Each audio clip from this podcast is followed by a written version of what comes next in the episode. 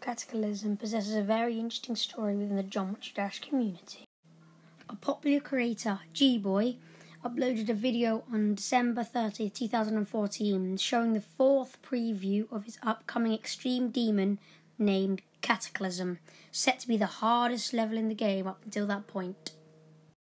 Fast forward, and G Boy had invested over 80,000 attempts in trying to verify the level, but still couldn't beat it, so he hack verified Cataclysm. Everyone thought that it was impossible to complete Cataclysm without the use of hacks, but eventually an extremely skilled Korean player named Cyclic was thought to have completed it without use of any hacks on stream. Cyclic was considered to be the first survivor of the Cataclysm. This completion blew up Cyclic's channel and his popularity, though later he admitted to hacking the level alongside all of his other major achievements.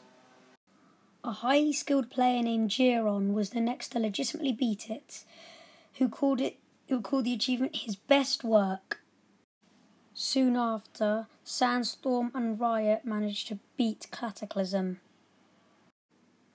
A year later, G Boy updated Cataclysm by buffing the ship sequences, adding an extra death, as well as user coins in the level. Riot verified the new buffed update of Cataclysm legitimately on a stream. This version is now known as New Cataclysm and is considerably harder than Old Cataclysm.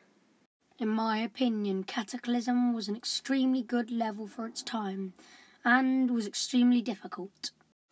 Thanks to Geometry Dash Wiki for some of the facts that made up this episode. Anyway, see you guys later.